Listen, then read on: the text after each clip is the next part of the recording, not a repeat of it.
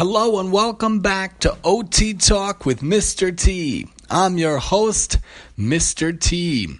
Questions, comments, suggestions are always welcome at MaximumTEE at yahoo.com, especially if you want those awesome new business cards to help spread word about this show and the other show, the PAL with Tani G. We're going to divert into a mini series within OT Talk about different management topics, including stress management, God willing, anger management, God willing, money management, God willing, and healthy eating management, God willing. So we're going to break it down into four parts. A little management series here on OT Talk with Mr. T, starting with today, let's talk stress management. And of course, it's never always all inclusive. It's just different ideas we thought of and different things we saw online.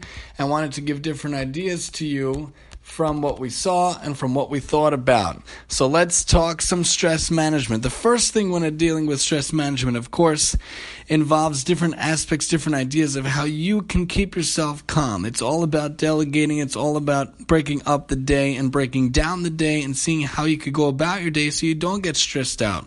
We had a presentation recently for paraprofessionals, and one of the things we did was making a stress item, a stress ball. I actually called it a stress person, and I told them, please take it around with you, and anytime you feel stressed or anytime someone talks to you, squeeze the bajonkers out of that stressed person. Nobody has to know about it, nobody has to see it, but it's just a method, an idea to keep yourself stress free. If you could take your yoga breaks, you could take your breathing breaks, you could take your breaks throughout the day. Again, always look away from the computer and have your 20 seconds of looking away 20 feet for 20 minutes every 20 minutes.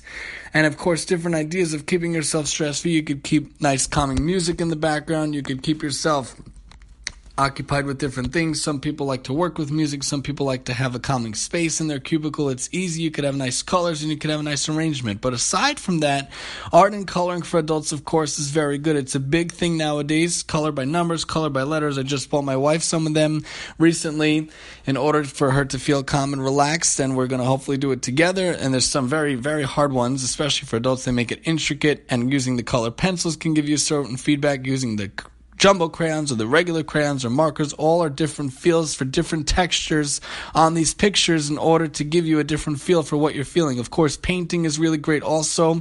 You can use watercolors, you can use real paint, and you can use different items. Crafts are very good. Many, many different crafts are good. Can't go into every single one now, but just the idea of doing crafts are good to manage your stress.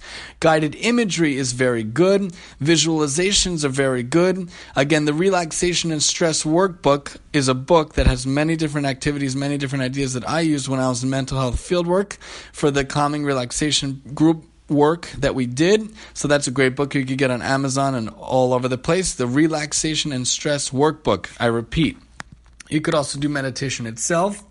Even YouTube and other forums has nice music and nice visualizations and things like that. There's also deep breathing, yoga, and Tai Chi. And there's something called progressive muscle relaxation where you go limb by limb, part by part in the body and you could tense it up and you could relax it. Go Noodle, another great website for kids especially, also has something called melting where you go limb by limb and you purposely squeeze those muscles, you purposely tense them up and then you purposely let it go. And that helps you release tension, it helps you release stress, and it helps you be able to be calmer and to be more relaxed. So these are just different some ideas. Exercise is very good. Cardio, especially if you have an elliptical, hopefully not a one speed one that's broken like ours, but a real one. You could get a treadmill. Of course, there are all these other machines. See the Let's Talk Exercise Ideas podcast for more ideas on that as well. You could also have calming music and calming smells. Aromatherapy is a big thing. And you could have the calming sounds in the background.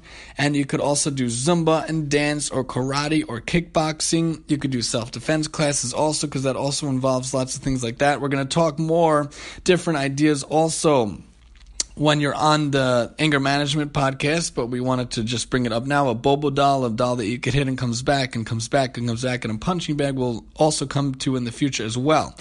Again, the stress ball and the stress person ball, what we mentioned in the beginning, are a great thing to make. It's easy to make, it's fun to make, especially with kids or children if you have, and that's a good thing to use and to take with you. You could also keep busy, you could read, and you could listen to podcasts like this one and the other one, the PAL.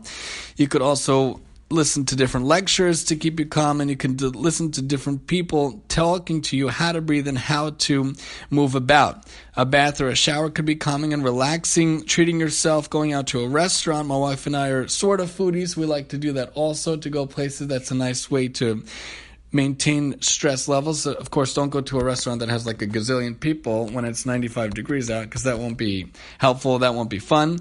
Listening to music, aromas and scents, doing puzzles, watching TV, watching movies, depending on what you like. Do kind deeds. It's proven that when you do kind things for others, not only do the other people benefit, but you yourself benefit. And those endorphins and those different things, the dopamine and the serotonin is released in the brain. When you do good, you feel good. So don't underestimate underestimate how much good you could do and how good you could feel by doing that good. Taking walks, talking to others doesn't have to be like a therapist or a psychologist. It doesn't have to be a trained professional. It could just be talking to a friend talking to a family member talking to your spouse obviously number one but talking to others is very good. Keeping a gratitude journal is also very helpful. It puts things in perspective. If a person has stress and they could read that journal and jot down at least two to three things every day, keeping up what they're grateful for and what you could keep perspective about. Reading, we said in general, taking a nap can help, and the progressive muscle relaxation is a big one. Laughing, you can never underestimate how good it is to laugh after a long day, a hard day.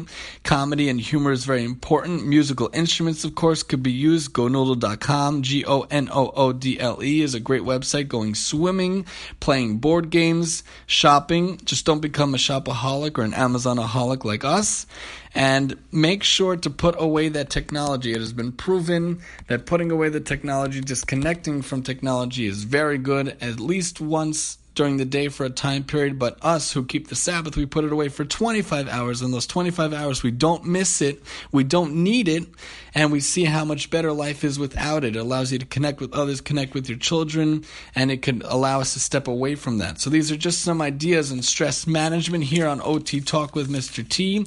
Join us next time as we talk about anger management and some ideas in that forum. And I'm your host, Mr. T.